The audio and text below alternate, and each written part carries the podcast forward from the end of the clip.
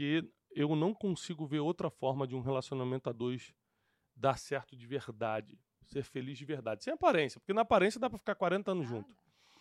De verdade ser feliz, de verdade aproveitar a vida, se não tiver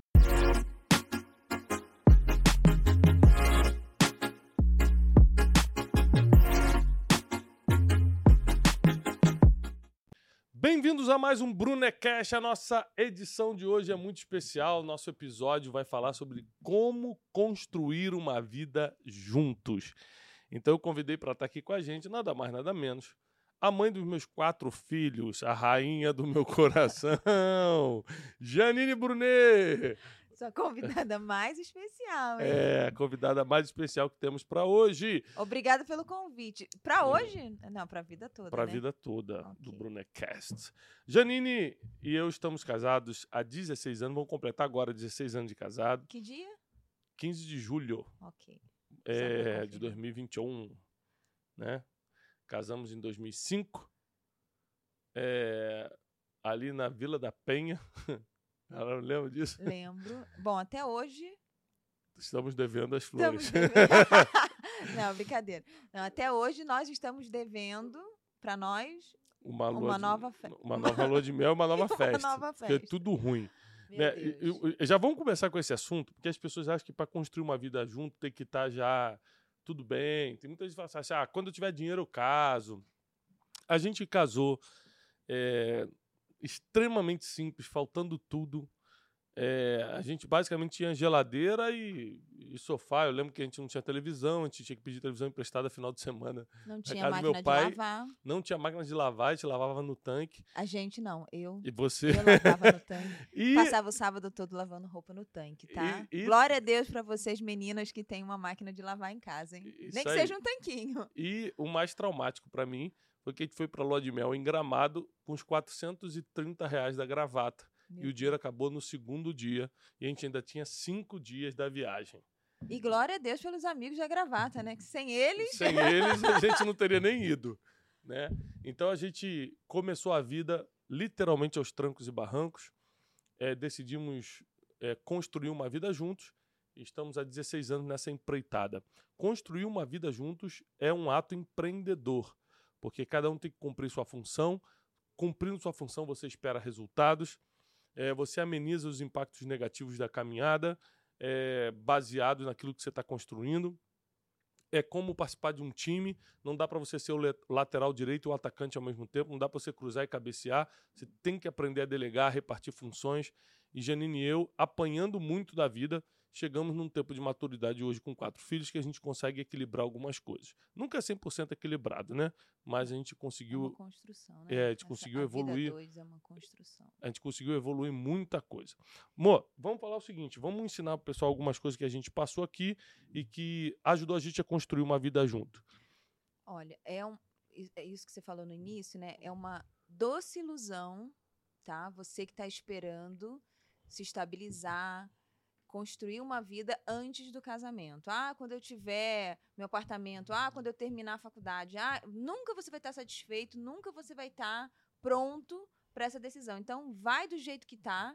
Nós fomos assim, né? Do jeito Uhum. que Meu Deus, aos trancos e barrancos e estamos aqui, né? 16 anos depois. Vivos. É, Não, mas é uma ilusão, né? Você ficar esperando essa vida perfeita é lógico. antes, antes do casamento.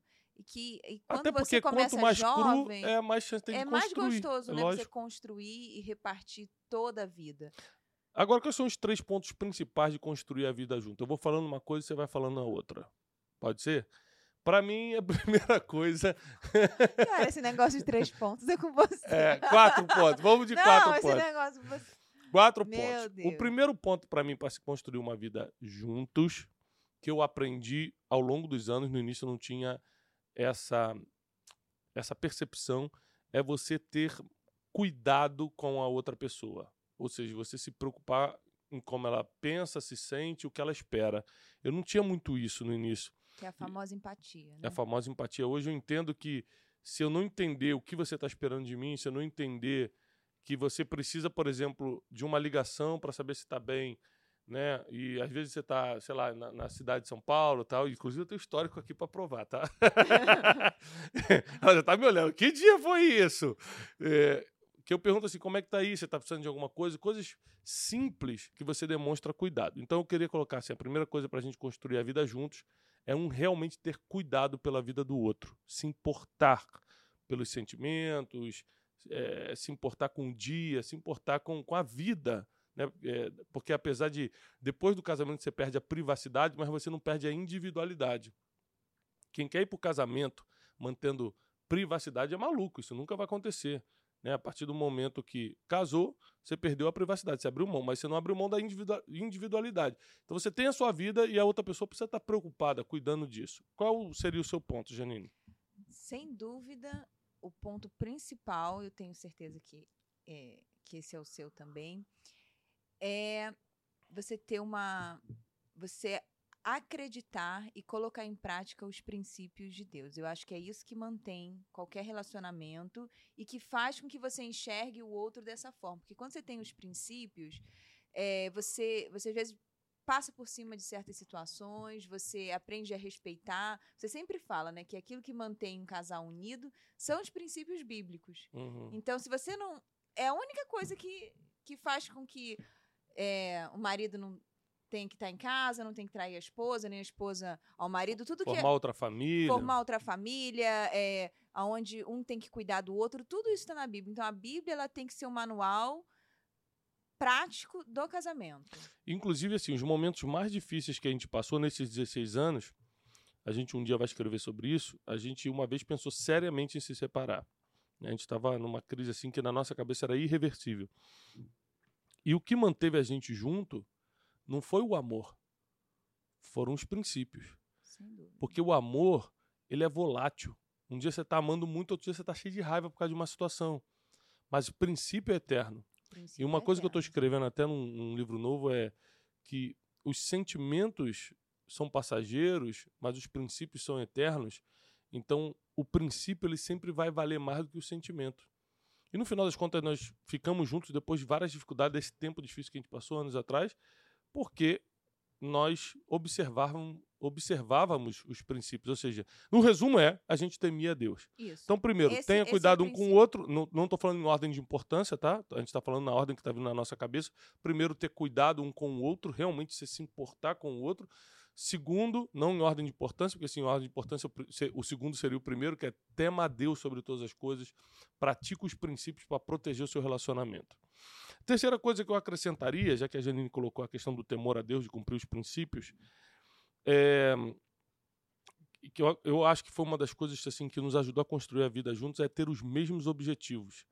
A gente teve a mesma ambição, a gente tinha os mesmos objetivos, os sonhos muito parecidos.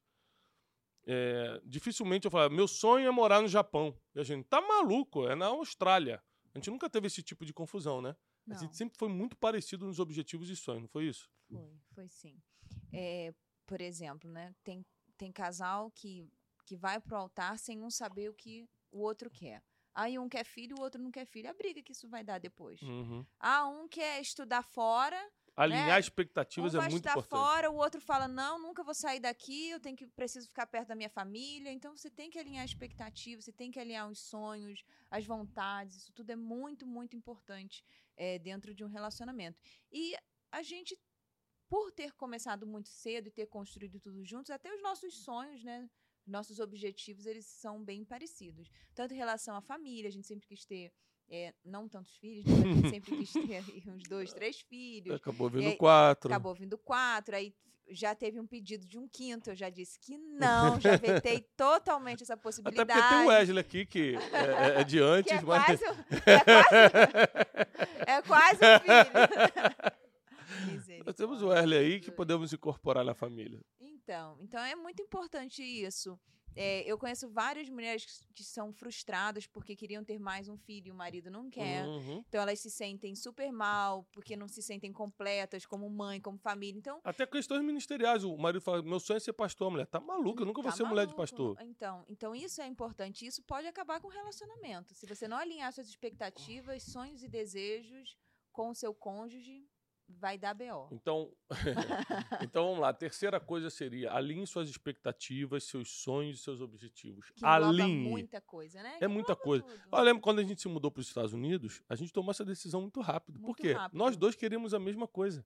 Tava A gente não teve coração, medo. né? A gente, nós dois, ambos somos com, temos o cordão umbilical emocional cortado com nossos pais. Tem gente que não Uhum. consegue sair da cidadezinha porque ah, mas e mamãe vai ficar com quem? Não, mas você casou. A gente nunca Exatamente. teve esse problema, apesar de Não. nós honrarmos nossos pais, amarmos nossos pais, a gente faz o que tem que fazer, a gente não baseia a nossa vida neles, mas na nossa família agora. Então, uma decisão tão importante quanto a mudança geográfica, que a gente mudou de país, é, a gente tomou muito rápido porque a gente queria a mesma coisa, a gente tinha a mesma ambição, a gente tinha o mesmo objetivo, é, buscávamos as mesmas coisas para o nosso dia a dia, a gente sabia que seria um tempo de descanso, um tempo mais família para a gente, a gente estava precisando muito. Então, é, tomamos essa decisão rápido. Qual seria a quarta coisa? São muitas, né? Mas eu acho que. Um, Só recapitulando, ó. Primeiro, cuidado. Segundo, temor a Deus e cumprir os princípios. Cuidado um com o outro, né? Temer a Deus e, e- e cumprir os princípios. Terceiro, alinhar as expectativas, os sonhos e os objetivos. Qual seria o quarto? Fundamental para um relacionamento se manter é o caráter. Uhum. Isso é muito importante. Então, é muito difícil você você estar com alguém onde você onde não existe confiança, Uhum. é, onde tem mentiras, é, onde né, o caráter, o mau caráter fala mais alto. Isso é muito difícil. Uhum. Então, tá, tá, tá meio que envolvido aí com o temor a Deus, né? Mas é muito individual essa questão. Temor a Deus, o casal pode buscar junto. Já o caráter não, é totalmente individual. Isso. Ou tem ou não tem. Né? Hum. Então, é mais difícil você, por exemplo, que vai começar um relacionamento. Se você já percebe que a pessoa tem Eu- mau caráter, Uhum. você já pode cortar esse, esse relacionamento da raiz. Porque é mais difícil a pessoa ir se consertando. Ah, depois que eu casar, conserta. É ah, pior, é mentiroso. Não, isso só vai aumentar, porque depois que casa, a pessoa tem. Parece que é, cria asas, né? Da, da liberdade. Então, a questão do caráter é muito importante. Quem ainda não casou, está se relacionando, no namoro, aí ela já consegue perceber bastante de como a pessoa é, como ela trata os pais, como ela trata os amigos, como ela trata o patrão, não é? Como, né, como ela faz nos estudos. Se é uma pessoa que mente o tempo todo, que está inventando, dando o famoso jeitinho brasileiro, né, para não cumprir as suas Uhum. obrigações na sociedade, com Que- Deus, se quer levar a família. vida de solteiro estando casado, Então- também é um problema de caráter. Então, assim, são muitas coisas que vale a pena a pessoa ir pontuando, né? Escrevendo é, antes. E depois do casamento fica um pouquinho mais difícil. Tem jeito? Claro que tem, porque para Deus nada é impossível. Mas dá mais trabalho. Tem gente que passa muitos e muitos anos casado com uma pessoa e depois. Ou então fala assim, gente, não sabia com quem eu estava casada, né? Mais ou menos Uhum. assim. Então você vai descobrindo. Dormindo com o inimigo. Você vai descobrindo as coisas ao, ao longo do tempo. Isso é muito frustrante. E para a pessoa que está convivendo com esse mau caráter, ela acaba também tentando encontrar nela as os problemas para as situações ou para o problema do outro. E, na verdade, Uhum. Acaba se culpando, é isso que acaba tá se falando. culpando. Então, assim, isso tem que prestar muita atenção. Se você tem a oportunidade, analisa bem com quem você está se relacionando. Agora, por que eu, eu defendo muito que um- construir uma vida juntos é, depende de três pessoas estarem juntas: o marido, a esposa e Deus. Por que eu quero espiritualizar? Porque eu não consigo ver outra forma de um relacionamento a dois dar certo de verdade, ser feliz de verdade, sem aparência, porque na aparência dá para ficar 40 anos junto de verdade ser feliz, de verdade aproveitar a vida, se não tiver Deus no meio. Por quê? Tudo que você estava falando aí, é, eu lembro que no início do casamento eu era extremamente orgulhoso, eu achava, bom, se eu boto comida na mesa já tá bom. Deus veio quebrando meu orgulho, principalmente quando a gente começou a passar problemas mais sérios, até necessidades, não ter o que pagar, não ter o que, não ter conta, pra, não ter dinheiro para pagar as contas, não ter o que comprar no final do mês de comida e de compras do mês e tal. Aí Deus foi tirando esse orgulho. Eu lembro que, à medida que a gente ia orando, pedindo auxílio a Deus, pedindo ajuda a Deus, na verdade, em vez de trazer provisão, ele primeiro quebrava alguma coisa em mim que tinha que ser quebrada. Algum orgulho, é, acertava meu caráter. E Então, se não, por exemplo, se não tem Deus, não tem perdão de verdade. Aí a mulher já está extremamente ofendida com os erros do marido, ou o marido está extremamente ofendido com os erros da mulher. Ofensa que não é tratada vira amargura, e amargura adoece a alma e o espírito. Isso se vê na cara da pessoa, que ela está amargurada, que ela está doente. E aí o relacionamento fica sem saída, porque tudo ofende muito, tudo é, é, já, já parte para as ameaças extremo, né? finais, né? para os extremos. Tudo pro extremo. Então, assim. É... Mas você vê que essa questão do mau caratismo ela é tão, ela é tão forte que destrói a relação. Sem dúvida. Então, isso é, gente, a gente precisa realmente colocar Deus no centro das nossas vidas, da nossa casa, dos nossos relacionamentos. E aquilo que você vai identificando que tem problema, que está errado, que você precisa melhorar, pede tá. para ele. Vamos só esclarecer para o pessoal aqui. O que é colocar Deus no centro das nossas vidas? Porque é um, uma frase que é um jargão cristão, evangélico, católico também, mas que a gente não explica. Deixa eu explicar lá em casa. Explica você, que é melhor. Eu vou começar, eu vou começar e você, e você continua. Lá em casa a gente não faz nada sem orar. Ponto número um. Qualquer coisa a gente reúne, a gente ora. É, a gente mudou de casa, a gente chama as irmãs de oração, ora a casa toda. É, a Janine está grávida, foram quatro gravidezes, as quatro eu ungia a barriga, profetizava sobre as crianças. Ou seja, Deus no centro é não fazer nada, principalmente alteração de rotina, tomada de decisões, que Deus não seja consultado. Então, periodicamente, é, a gente senta com as crianças, lê a Bíblia, conta história, faz um cultinho doméstico. Eu estou sempre pegando o piano, tem um pianinho lá em casa, ou um violão, estou tocando uma música com as crianças. Não é todo dia, não é toda hora que eu consigo, mas periodicamente a gente faz isso. Ou seja, Deus é o centro da nossa casa. Fica mais fácil relacionamento não é fácil em nenhuma situação, mas fica muito mais fácil quando, quando você coloca Deus em primeiro lugar. Qual seria o, o, o acréscimo que você faria nisso? É, colocar Deus é, no centro da, da, do relacionamento das nossas vidas é basicamente isso, né? Você orar. Segundo, você entender um pouco da Bíblia também, porque a palavra de Deus é o próprio Deus. Então, quando você entende um pouco, então você busca ali naquele manual o que você tem que fazer, como você tem que fazer. Isso já é colocar Deus no centro da sua vida, porque não significa que você não vai errar, que você não vai ter problema. Ah, uhum. ah não, eu levantei e falei, Deus, esse dia está nas tuas mãos, pronto, acabou, tá tudo bem. Não, não é isso. Uhum. Mas você conhecer um pouco da Bíblia, você, você absorver informações relacionadas a Deus, né? Então você está escutando é, aí um podcast de Deus para sua vida, você está ouvindo uma pregação, você está lendo um livro, tudo isso vai te conectando mais com Deus, né? Mais com o seu Criador. E a oração, eu, na minha vida, né, isso é, é, é, uma opinião assim, particular, é o que eu sinto que mais me aproxima de Deus e é o que mais eu consigo realmente trazer Deus é, para o meu dia a dia, para a minha vida, para o meio da minha família. Às vezes eu não sei como agir com, no, com as crianças, eu, eu oro a Deus, ai, Deus, essa louvor, situação. Te bota muito louvor. Eu, eu oro, então eu sinto que isso realmente você trazer para Deus e tem coisas que você vai você que vai ter que tomar a atitude né você que vai ter que ir lá fazer você que, que vai ter que levantar da cama e resolver aquele problema mas se você conhece um pouquinho da Bíblia você vai fazendo as coisas de acordo com os princípios, com que você sabe que é da vontade de Deus. E outra coisa é você ter paz no que você faz. A paz, ela é algo que para mim, em particular também é muito uma resposta de Deus para minha vida. Então, se eu tenho paz, se eu estou tranquila, se eu posso dormir, mesmo no meio daquela, daquele turbilhão de situações, eu sei que Deus está ali. Se eu consigo fazer alguma coisa, às vezes uma coisa simples, ah, eu vou comprar isso daqui. E se você fala, ah, meu Deus, será que eu compro, não compro? Fica aquele negócio, aquela angústia, você sabe que não é de Deus. Então, assim, tem vários sinais, né? Várias coisas que vão te direcionando para você ter Deus ali no centro da sua vida. Ótimo. Ah, não tem uma resposta, né? É, assim, não, tipo, então, é isso, pronto, é, acabou. É, até porque não, nesse caso não tem uma regra. Cada um descobre Deus de, Deus uma, de forma uma, forma e o entroniza da forma que, que compreende. É, então, assim, a gente, é, principalmente quando a gente sente que a batalha é, é, mais espiritual no nosso relacionamento, na criação dos filhos, aí que a gente convoca ajuda.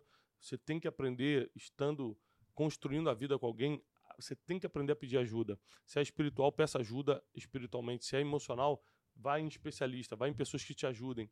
É, é, muito importante pedir ajuda. Vários momentos da nossa vida a gente pediu, a gente sentiu que estava numa grande guerra espiritual, a gente não só entrou em jejum, como também convidamos pessoas para estarem orando dentro da nossa casa. E eu sei que o Brunecast, ele, a gente não é assim, a gente não usa o, o Brunecast para te convencer de nada que seja espiritual, mas eu queria que você entendesse que quando se trata de relacionamento, eu não vejo outra saída a não ser você realmente entregar o seu coração para Deus, deixar Ele guiar seus sentimentos, suas emoções. É Ele que quebranta seu coração para pedir perdão e para perdoar num relacionamento. É Ele que te prepara para mudar a rota da tua vida, o seu caráter, você deixar para trás tudo que era perturbador, tudo que era errado, tudo que era meio obscuro, para você viver na luz agora, construindo uma vida na luz. Porque tudo que é construído na trevas é, vai esmurecer, vai cair, mas tudo que é construído na luz vai permanecer. Então, Janine e eu chegamos aqui em 16 anos de casado é, por um motivo. A gente, no final das contas, a gente confiava só em Deus. A gente foi melhorando como marido, como ela foi melhorando como mulher. É, é, essa semana é, é, ela me escreveu um negócio no WhatsApp, me pediu desculpa por uma coisa, e eu falei, ok, mas por dentro eu fiquei muito feliz porque ela era muito difícil de reconhecer que errou, né? E é agora ela eu não tá. Erro, né? Na verdade é porque eu não erro. não é que é difícil. E né? agora ela, ela pediu desculpa, gente, evoluiu muito. E da mesma forma que eu errava em muitas outras coisas e fui evoluindo. Então a gente descobriu que paciência, perdão, tudo isso faz parte do dia a dia de construir uma vida junto. Se você não construir paciência, não construir o perdão nesse relacionamento, dificilmente vai aguentar tantos anos. E, sabe, nós estamos vivendo um mundo tão complicado que, porque eu posso afirmar que sem Deus, no meio do relacionamento, é, não tem como, não vai dar. Porque o mundo tá contra a, a construção da família. O mundo, é, daqui a pouco vai ser estranho você falar que vai casar. Ah, eu quero ter filho. Daqui a pouco vai ser estranho. Então, uhum. se a gente não, não, não, não tiver os princípios de Deus, a família não vai existir. Então, Deus é tão, é, é tão fundamental, a palavra é tão fundamental, né? A Bíblia, que é por conta da Bíblia que tem a família, que tem marido, tem mulher, que tem filhos. Então a gente não pode deixar de ter Deus no centro das nossas vidas, eh, na sociedade, por onde a gente passar, espalhar Deus, porque a existência daquilo que é importante só tem por conta de Deus. Exatamente. E o mundo tá, tá assim, é, cada vez está ficando pior, né? E eu oro muito a Deus e peço sempre misericórdia a Deus pelo mundo que, que os nossos filhos vão, vão enfrentar.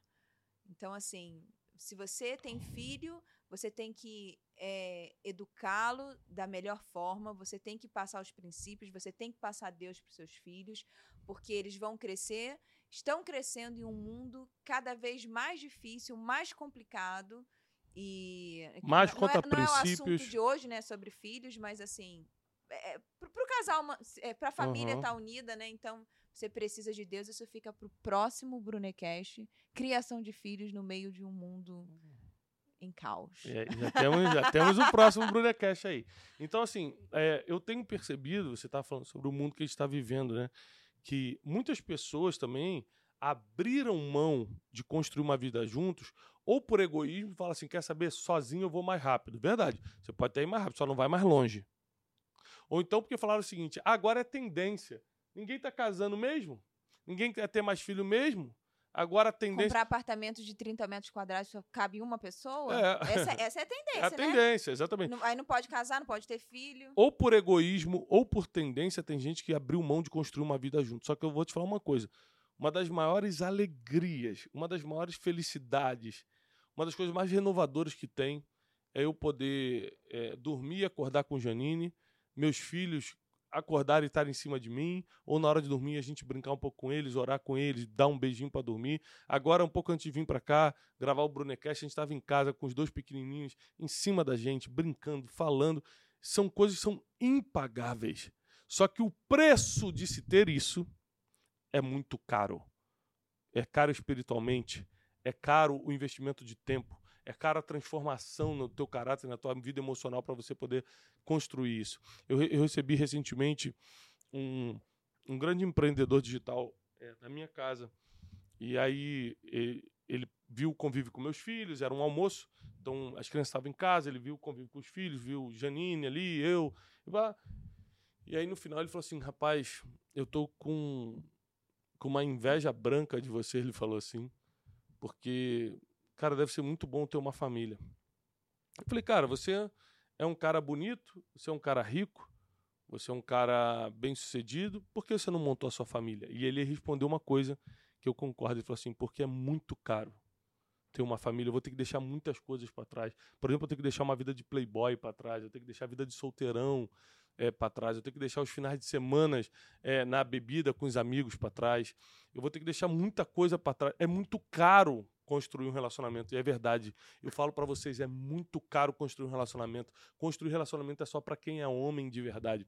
Construir relacionamento é só para quem é mulher de verdade. Construir relacionamento é para quem quer realmente pensar no futuro e não no agora, porque pelo agora cada um viveria sua vida, mas eu penso no futuro, nós vamos cuidar um dos outros, um do outro quando tivermos velhinho. Nossos filhos vão ter referências enquanto estiverem crescendo. Nós vamos educar e discipular nossos, nossos filhos no caminho do Senhor, é, sendo pessoas inteligentes emocionalmente, financeiramente, contribuindo com a sociedade. Isso tudo tem um preço.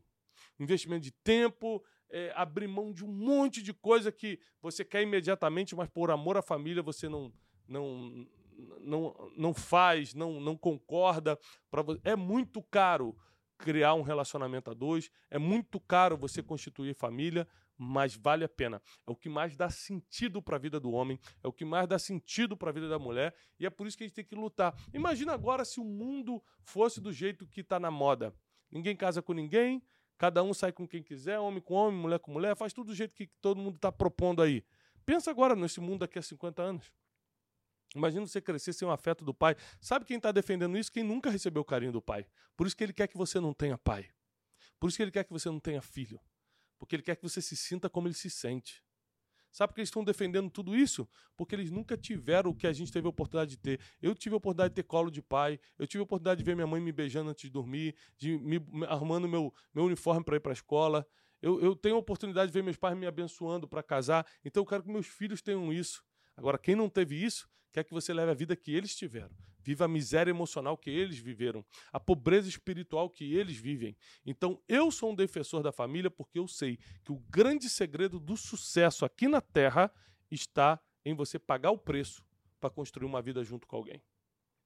É verdade. E o mais interessante nisso tudo, que o mundo está lutando contra, mas é só, só rapidinho para finalizar, é dizer que tudo isso é natural. Deus nos criou, então é natural você casar, é natural você ter filho. Nós fomos criados para isso. A gente pode lutar uhum. contra, a gente pode querer ser individualista, a gente pode querer construir um mundo novo, mas é natural o pai ser marido, uhum. o homem, o, o, pai não, né? O homem, o homem ser o marido, ser o provedor. É natural para a mulher gerar filhos, é uhum. é natural para a mulher cuidar de uma casa, de uma, ah, direitos iguais, né, tudo isso assim. Mas é natural, nós fomos criados para isso. Então, é uma geração lutando contra aquilo que Deus formou, que Deus criou. Então, é como você falou, daqui a 50 anos a gente vai ver toda essa. O reflexo. O reflexo de todas essas decisões. Mas que bom que você tem a oportunidade de estar ouvindo essa mensagem e você tem a oportunidade de fazer diferente na sua vida, na sua casa, na sua família, influenciar pessoas uhum. para é, coisas boas. Cada né? um leva a vida que quiser. No final das contas é isso. Mas se o meu conselho é importante para você, o meu conselho hoje é Construa a sua vida com alguém. Lute pela sua família. Coloque isso como um sonho, um objetivo para você.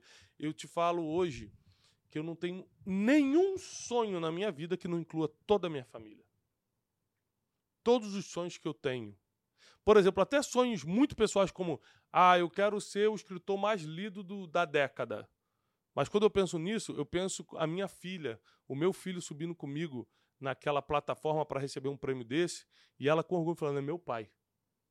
Então, até quando eu penso num prêmio para mim, eu estou pensando no orgulho que eu vou dar para os meus filhos. Minha família está incluída em todos os meus sonhos. Você não pode ter objetivos que a sua, que a sua família não está incluído. Você não pode criar um plano que a sua esposa ou seu esposo não fez com você. Não existe um plano que eu faça que a Janine não participe no design desse plano. Não tem isso, não tem esse tipo de de individualidade. Ah, eu faço aqui sozinho, você faz aí, você cuida do teu, que eu cuido do meu. Não existe isso. Esses dias É, esses dias não, faz um tempo atrás, uma pessoa muito querida minha falou: não, porque eu tô namorando, mas cada um paga o seu. Eu tô noiva agora, mas eu pago o, o, o metade, eu pago 50% do jantar. Quando a gente sai para jantar, ela paga 50%, porque nessa direitos iguais, uhum. o que aconteceu com eles?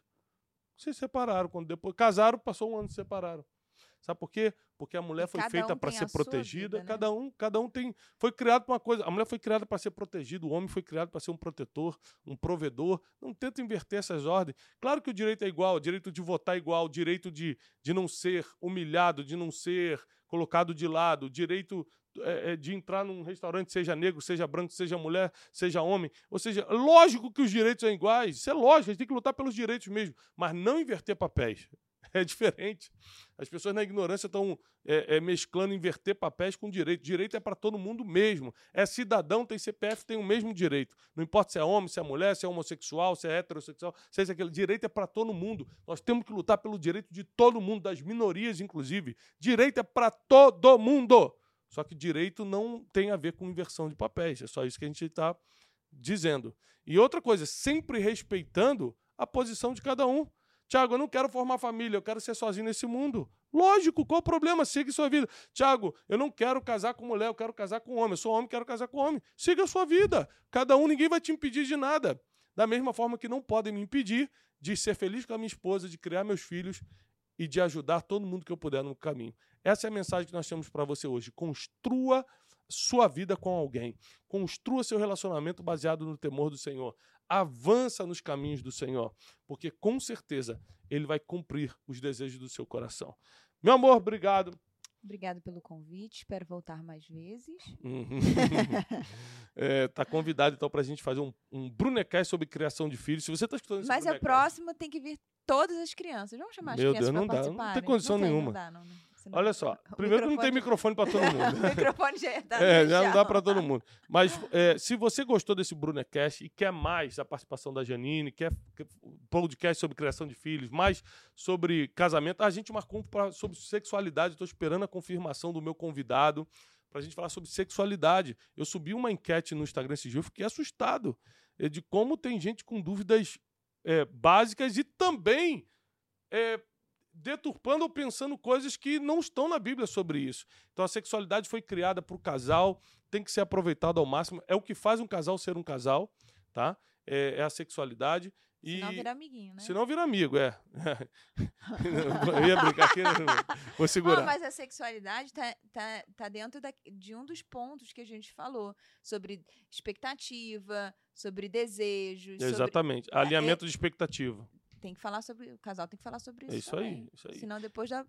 E problema. graças a Deus o Wesley não sabe nada disso, porque ele né, ainda não casou. que tá. É.